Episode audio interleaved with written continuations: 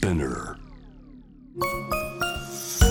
キャリコン編集長通信仕事と人生の話をゆるゆるとパワードバイミモレ第12回。ホストを務めるミモレ編集長の河原咲子です。キャリアコンサルタントの資格を生かして仕事と人生そして職業キャリアだけじゃないライフキャリアのお話を誰にでも分かりやすくゆるゆるとお話しします。第12回目の今回もスタジオに福本敦子さんをお招きしてお送りしていきます。福本さんよろしくお願いいたします。前回はねあのライフキャリアストーリーをすごく駆け足ではい。振り返りました、い、かがでしたか？えそういうことだったんだって自分も分かってよかったです。逆にありがとうって思った。ね。はい。なんか話しているうちに気づくことってありますよね。そうですね。あとあの皆さんがとか河原さんが客観的に言ってくださるんで、うんうん。あそういうことだったんだ、ね。うん、私もすごく気づきがありました。なんかうん。うん自分の軸ってやっぱり得意なこととか、はい。好きなものとか外に向けてのものっていう感じで思ってたっていうか。って思ってたんですよ、はい。だから正直あの前回お話を聞くうんうん。前は、福本さんの軸ってやっぱり美しいものが好き。とか、うんもちろんそれもあるけりどそれもある。ね、小さい頃からお母様の影響でふ美しいものが好きでっていうことが、まあ、軸なのかなと思ったけどでももちろんそれもあるんだけどそれだけじゃなくってはい。やっぱりこう正直者であるっていう。ガチ正直ガチ正直者。まあそれは性格ですよね。本物の正直者っていうところが、まあうん。若い頃は結構ねちょっと大変だったかもしれないけど、ここへ来てそのいろんなこう信頼できる情報の発信だったりとか、うんうん。それに共感できる人が集まってきて、まあ、オーガニックコスメとかもそのある意味なんて体と心が正直じゃないと反応、そうですね。クリアにしてくれるところはあります、ね、できないうん、かなって思うとなんか全てのストーリーがつながって見えたから。本当だってさっき思いまし本当だと思いましたね。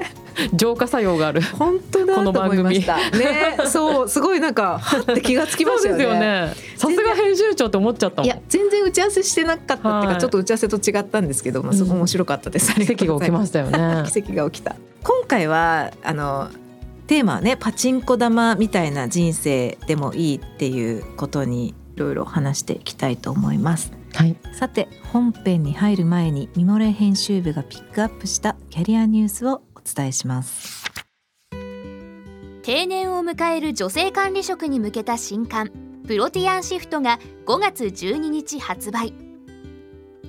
株式会社ネクストストーリー代表取締役の西村美奈子氏と一般社団法人プロティアンキャリア協会代表理事の田中健之介氏による共同著書である本書は定年を迎える女性管理職のこれまでのキャリア形成とこれからのセカンドキャリア選択の解体新書です。人生100年時代を生き抜くプロティアンシフトについて学べます。また出版を記念して2023年5月18日木曜日12時より女性管理職の未来にまつわるオンラインセミナーを開催。イベントでは女性管理職をはじめ働く女性に向けた定年後のキャリア形成のヒントをお届けします。詳細は概要欄に記載の URL からご確認ください。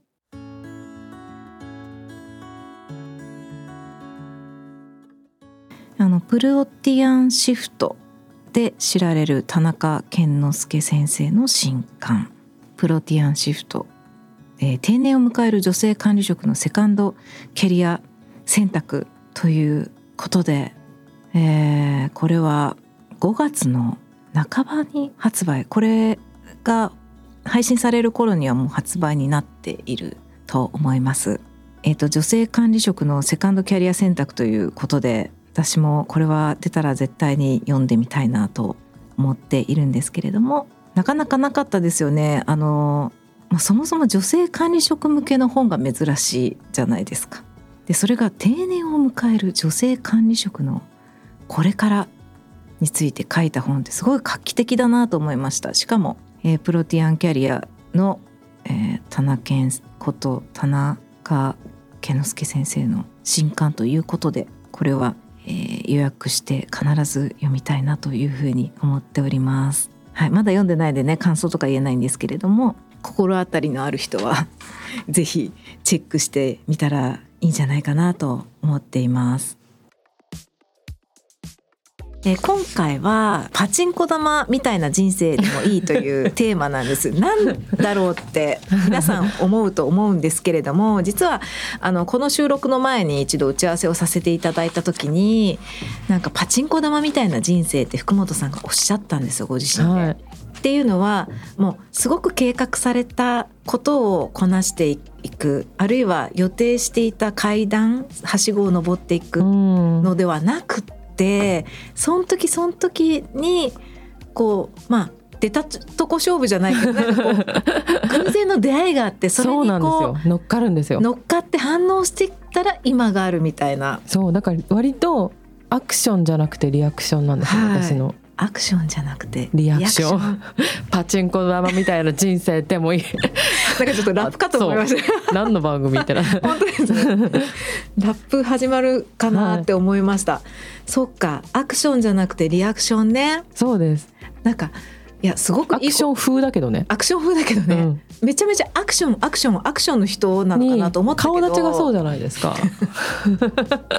でも実はリアクションはい、リアクションなんですね。そうですね。例えばなんかまあいろいろあったと思うんですけど、うんうん。人生の場面で、はい。これはなんかパチンコ玉っていうかこううまくリアクションできたタイミングってここだったなっていうのってどこですか、まあでも本当にうん。ちょっとそれ今話すと恥ずかしいですけど、うん。仕事なんか人の言うこと聞いてやってた仕事を辞めた日の次の日に事故ったりとか、うん。でも事故に遭ってないと、うん。ボーイフレンドも変わってないし、うんうん。ボーイフレンドが変わってそれで代官山にいることになったとか。で代官山にいたらコスメキッチンできてたとか、うんうんでそこに乗ったとか。はい。なんかもう全体的に、そうですよね、はい、PR になっても独立してもなんかいつもそうですよね。そうですよね、はい、だから美容師院美容師の免許を取って美容室に勤めたけど、なんかその勤めて辞めたっていうのは私にとってすごい重要だった、やっぱり親元にいたっていうのもあったし親の期待に応えなきゃって思ってなかったんですけど、うんうんうん。結構ちゃんと反抗もできるから、うんうん。でも多分ゼロじゃなんかお父さんとお母さんのことを好きだからうん。なんか気使っちゃってたところなしじゃなかったんだと思うんですよ。え美長女だし。に勤めてた時はご実家から？いえ。一人暮らし？一人あのうちはもう本当にうん。あの家を出ろっていう家だったんですよね。自立しなさいっていう、あの女の子しかいないんですけど、兄弟。えっていう家だったんで出ていたんですけどなんかそのちゃんと社会人になってねみたいなそういうえうんうん。ちゃんと社会人になってねって言ったってねって感じなんですけど今も、うんうんそうかそのそういうもの？をかなぐり捨ててよかったと思う。なんかその打ち合わせで聞いたねパチンコ玉ストーリーをね私はいがじゃあちょっと代わりに振りあ返るとごめんなさいね。はい、すいませんすいません。うんあの美容師を免許取って美容室に勤めるようになってでもバイクの事故があって美容室になんか職場に。立てなくなったはい時にたまたま、えー通りかかったコスメキッチンでなんか販売の仕事だったらそのなんか、まあ、美容室はちょっと怪我しちょっとつなぎでねみたいな感じだった。あのできないけどつなぎでこうバイトしてみようかなって急に思ったところからバイトを始めて。でそこからまあちょっとはしょりますけどなんかオーガニックコスメのお店にするんだけど、はい、社員にならないって言われて。はい、リアクションですよねまたそこで、あやります。はい。社員になりますって言って社員になって、はい、でそこで頑張っってるうちに、はい、店長になってはい、でそのうちなんかそのコミュニケーション力が買われて、はい。PR にならないって言われて、まあ、PR になはいはい。でやるとこまでやって。やるところまでやって独立して。独立して、うん、だからなんかあのーなんかやっぱキャリアってこう計画したりして資格取ったりして学校に行ってなんかこう就職試験を受けて就職してみたいなことじゃないだけじゃないなっていうのを福本さんを見てるとストリート育ち。現場主義現場主義、はい。ね。なんかいやパチンコ玉みたいな人生っていうとなんかちょっとなんかネガティブみたいな感じしますけど、うん。なんか実は私もそのキャリアコンサルタントになる時に勉強したんですけどね。はいパチンコ玉みたいな人生の話を福本さんに聞いた時にパッと思い浮かんだのが、はいあのプランド8分スタンス理論っていうはいものなんです。あのキャリアをについてべ勉強した方はあの絶対知ってるような有名なあの理論なんですけど、うん。まあ、計画された偶然とかいうふうに訳されることが多いんですけど、うんうん。あの99年にスタンフォード大学の、えークランボルツ教授によって提唱されたもので、まあ、キャリアっていうのは偶然によって左右されるものが多くってうんうん。偶然に対してポジティブでいられる方があの満足いくキャリアを、うん歩めますよみたいな。はい。福本さんのことじゃない？多分私のミドルネームあのブラなんだっけ？ブランドハプンスタンス？プランドあプランドハップンスタンスです。計画された偶然って訳されることが多福いんです。本ブランドハプンスタンス敦子ですよ ちょっと長いけどね。そう。本当にこう偶然を味方にしてきたのかなって思って。でもこれって誰なんかあのそのね5つの行動指針っていうのがあって、はい。プランドハップンスタンスに必要な5つっていうのがあって、うん好奇心。ほ持続性。うなるほど柔軟性。それはある、楽観性。うん、安易って言われてた。そして冒険心。う。ん全部ありませんか？多分ありまじゃったけど。全部ありませんか？でも多分鍛えられた場所があってそれ。最初からそうだったわけじゃない。多分その質は十分に持ってると思うんですよ、うんうんうん。じゃないとここまでなんないから、うんうんうんだけどあの私接客してたじゃないですか、はお店で。はいお店ってプランドハプンスタンスじゃないですか？確かに。誰が来るか偶わかんない。然。そうですよね。しかも私路面店担当だったんで、はい。はいあのファッションビルとかええ。えっと、そういうところにはルールがあるから向かないからっつって配属されなかったんですよ。だから路面店にずっといたんですけどそっか。かっこラフォーレさんはゆなんか行けそうだからお前しか逆に行けなそうだから行けそっかその配属される館によってはいろいろはい館のルールがあると、ただこう路面店とかラフォーレだったら大丈夫なんじゃないかっていう。あとなんかこうあの私は流れがある場所が好きなんですよね。こう毎日同じ人毎日同じじゃない方がいいからスタッフも入れ替わるし、はい。お客様もその駅にお店あったんで、うんうんうん毎回違うんですよ。あとシーズンによっても違うし、大会までと結構ねあの急に有名な人とかも来たりするから面白かったんですけど、うん。現場で何とかしなきゃいけないんですよ。あの全部。か。じゃあコスメキッチンのその店舗にいた時代に毎日新しいおお客さんお客さんとがいろんな人いるんですよ。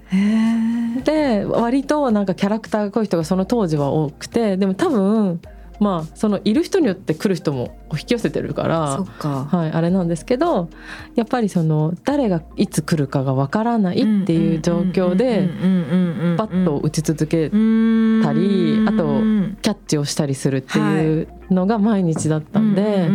それでなんかこう磨いたものとかはもしかしたらあるかもしれないなって、うん。今本当にそのねパソコンでとかそういう時代じゃないですか、はそう思うとやっぱその生のうん。リアルスキル？リアルなこういろんな人との偶然の出会いっていうかこう店舗ではい。何が起きるかわからない毎日の中ではい、偶然への対応力を磨いてきたって感じなんですかね。でも売上目標は一応あってとか、あとこう前にその人があのただ一回喋った人がうん、はい、もしかしたらずっと来てくれる人になるかもしれないであったりとかはするし、割とこうあの商品じゃないことも喋るお客さんとかいるんですよ。うんあのおばあちゃんでうん。サンプルちょうだいって言っていつも来る人で。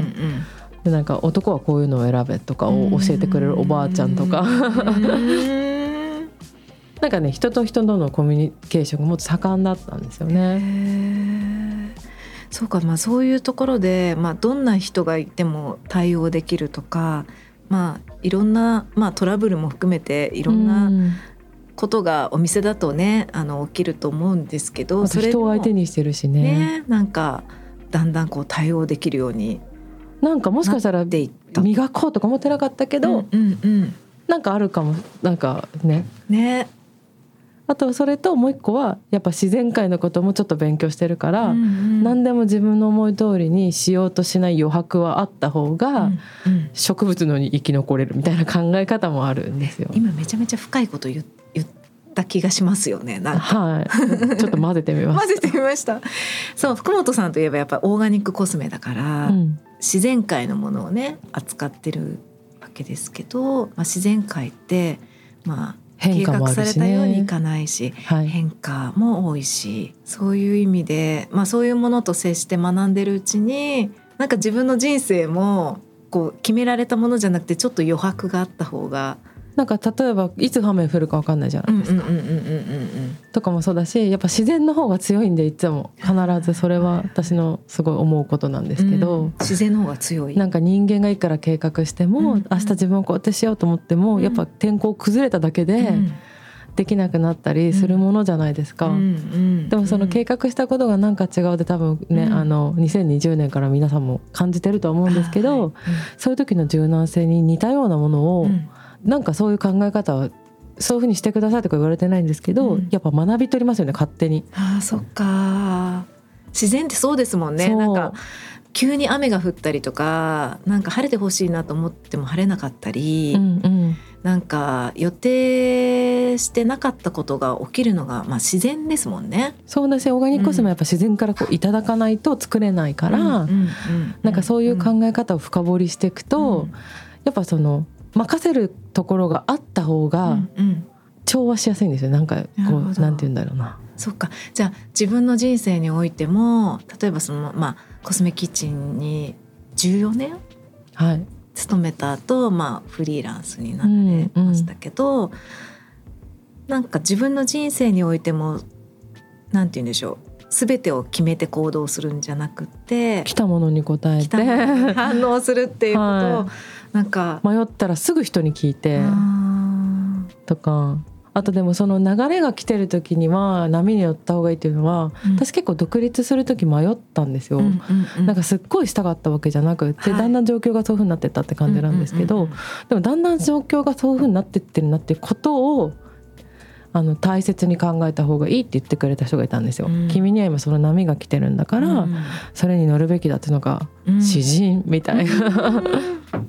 で波に乗れとかってこうイメージしやすいんで。そうですよね、はいなんかやっぱり変化するのって怖いし長年勤めたこうあのいろいろあってもこう快適な場所だったりするとそのコンフォートゾーンを出るのって、うん。とっても勇気がいることだと思うんですけど、友達がいいこと言ったんですよ。今あっちゃんはこう大きいサーカスみたいなこうボールの上に立ってて、うんうんあと一歩踏み出せば、うん。コロコロコロって回っていくとこだけにいると思うよって言ったんですよ。じゃあちょっと勇気を出して。あなたが一歩踏み出せばあとは歯車が回る的なことを言った人がいて名言ですね。うん本当に名言。えーでもやっぱりこうそのね一歩がなかなか踏み出せない人も多いと思うんですけど、うんうん。そういう人にははどうしたらいいですかね？なんかこでもそういう時って多分、うんうん。いいた方が辛いっていうことが起こると思うんですよ、うんうんうん。そのなんていうの？その状況にスタックした方が脱皮しない方がなんかそれも自然界みたいなんです。けど、自然界うんうん。うんマニアみたいでいいですか？いいですあの全部今の状況を捨てて成長するじゃないですか、はい。なんて言えばいいのかな？発芽とかも、うんうんうん。あとこう蝶々がこうそうですよね。から育皮するとか、ね。芽が出るとかもその前の状状況が死んで生まれ変わってて、うん。終わって始まっての繰り返しなんですよ。自然界って命だから、うん。だからそのそっちの方が自自然のサイクルっていうか。そっか終わって始まることは、とても自然なことだよってことですね。そうなんですそうなんです。でもその人間の気持ちとしてやっぱいかななんかこうそこにとどまってしまうと、うん。自然じゃないから、うんうんうんうんなんか苦しさは違和感はな感じてくると思うんですよね。うん。そこ川の流れと一緒っていうか。はい流れに身をレレッ任せて。ドイットゴーそう。そうレッドイットゴーだしね。あのなんかもしかしたら、まあ、波に乗るってことかもしれないしこうん。う潮目を感じてこう変わるってことかもしれないし。ねなんかでもいずれにしても自然が教えてくれるみたいな なんか思いました。そうだしなんか終わらないとと始められないしね。そうですね、うん。そういうマインドもあるあった方が余裕ができると思います。あのの私やっぱ人間界ルールだけじゃなくて、はい。あの自然界って星とかも入るんですけど、うんうん。そういうち月の満ち欠けとかも勉強してると本当そうだなって思うんですよ。だから自分の意思まあなんかあれですよねこうボートで漕ぐみたいな感じだとしたら、まあ、地図は自分の意思として持っとくんだけど、その天候に合わせて泳ぎ方変えるとか、なんかその時その時の風感じでこっちに行くみたいな柔軟性の両方持ってると任せすぎずコントロールしすぎずっていうところのバランスが一番大切な気がする。今大事なこと言いましたね。はい。なんか結構出てきますね。結構出てきますね。はい、なんかあの面白いな。なんかでもパチンコ玉みたいな人生ってなんかちょっと行き当たりばったりみたいな感じでちょっとネガティブな響きとかあるけど、今のお話を聞いてるととても自然。割と現実的ですよね。で、なんかこう不快だなと思うこととか、なんか違うんじゃないかって思いとかにこうちょっと正直に何かこう新しい変化をね怖がらずに、何かを終えることってすごく怖いことかもしれないけどでももしかしたらそれが自然に身を任せることかもしれない。そうだから自分でコントロールしようとするとやっぱこう力が入っちゃって、怖くなるとかもあると思うから、そういう時はこう海とか川に行って砂をこう握って それをこうやってファって 手をこう離してもらうと、うんうん、さーって流れて綺麗になりますので、うん、それでイメトレをしてください。わかりました。ありがとうございます。あっという間に時間が過ぎてしまいまして。そうだしなんか深かった最後。はい。でもそうですね。本当にその偶然への対応力ってすごくあの素敵なことですし行き当たりばったりってネガティブなようだけど全然ネガティブじゃなくてなんかきなんか来たことにこう素直に正直に反応して怖がらずに行動するみたいなこともねこうご自身の人生の物語をすごく自分らしく生きるあの大切なことなのかななんていうふうに思いました。なんか思い通りじゃなかったけど、はい、思ってた以上のものにはなってると思います。ね、いや楽しみですね。はい。はい。7月にね5本も出るんですよね新しい。6月です。あ6月に、うん、6月に公文社さんからこれもリアクションです。気持ちいいが基本という本が出ますので、はいはい、またその本についてもミモレでね、はい、ご紹介していきたいと思います。はい、はい、もうあっという間に時間が過ぎてしまいました。ありがとうございます。まだまだ話したい感じなんですけれども、はい、はい、本日は本当にありがとうございました。またありがとうございました。話しましょういろいろと、はい、多分あの50回ぐらい収録しないと足りないで。すね。はい、いやすごく面白かったなと思いまし、はい、聞いていただいてありがとうございました。はい。皆様ありがとうございまありがとうございます。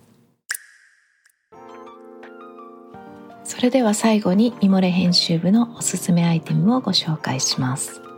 はい、えー、今週のおすすめアイテムは、えー、ミモレストアから、えー、先の服それからジェットのジュエリー、えー、それからシュオの数珠の3つの商品をご紹介したいと思います。えー、ミモレストアは、えー、去年の6月10日に、えー、オープンした、えー、ウェブマガジンミモレの、えー、EC ストアなんですけれども、えー、おしゃれと暮らしのスタイルを、えー、提案するという、えー、ショップになっています。で今回ミモレストアが提案するのは、えー、モノスタイルですね。お葬式の時の大人の、えー、装いを、えー、提案しています。喪服はですねあのサキというブランドの、えー、喪服、えー、コラボで作りました、えー、ストレートラインが美しい喪服でパリエロサロティって聞いたことあるでしょうか？とてもなんて言うんでしょう。滑らかな美しい素材なんですね。ちょっとうまく表現できないんですけどあのとても一日中着ていても楽ですしあのとても黒もあのすごく上質なモノ黒っていうんですかね。深い黒で、えー、これは結構ずっと長い間あの着ていただけるんじゃないかなと思います、えー、それからですねジェットのジュエリーなんですけどあの喪服というとね白いパールを身につける方が多いと思うんですけれども実を言うとですねあのよく見ると日本の皇室の皆さんは黒い喪服には黒い、えー、宝石を身につけていらっしゃるんですね。えーと、ジェットという樹木の化石のジュエリーなんですけれども英国由来のジュエリーで日本の皇室はそれに倣って今でも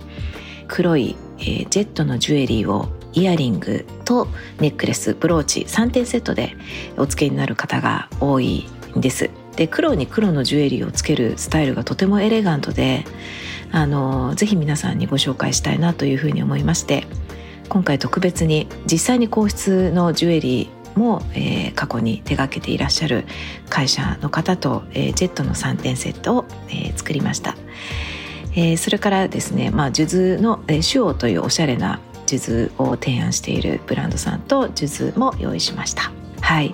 あのもう服がわからないです。もう服の正解がわからないです。とかなんか地図って皆さんどこで買ってますか？みたいなあのお声を読者の方からも頂いていたので今回このように、えー、提案させていただくことにしました、えー、ご興味ある方は概要欄に、えー、商品のリンクを貼っておきますのでぜひチェックしてみてください。キャリコン編集長通信仕事と人生の話をゆるゆるとは毎週金曜日にニューエピソードが配信されます。このポッドキャストはミモレ、スピナーのほか Spotify、Apple Podcasts、Amazon Music など主要なリスニングサービスにてお聞きいただけます。ハッシュタグは仕事と人生の話をゆるゆると。メッセージの宛先は概要欄にあるメッセージフォームのリンクからお願いします。えー、フォローボタンからフォローをしていただけるととても嬉しいです。はい、えー、皆さんお聞きいただきありがとうございました。ミモレ編集長の河原咲子でした。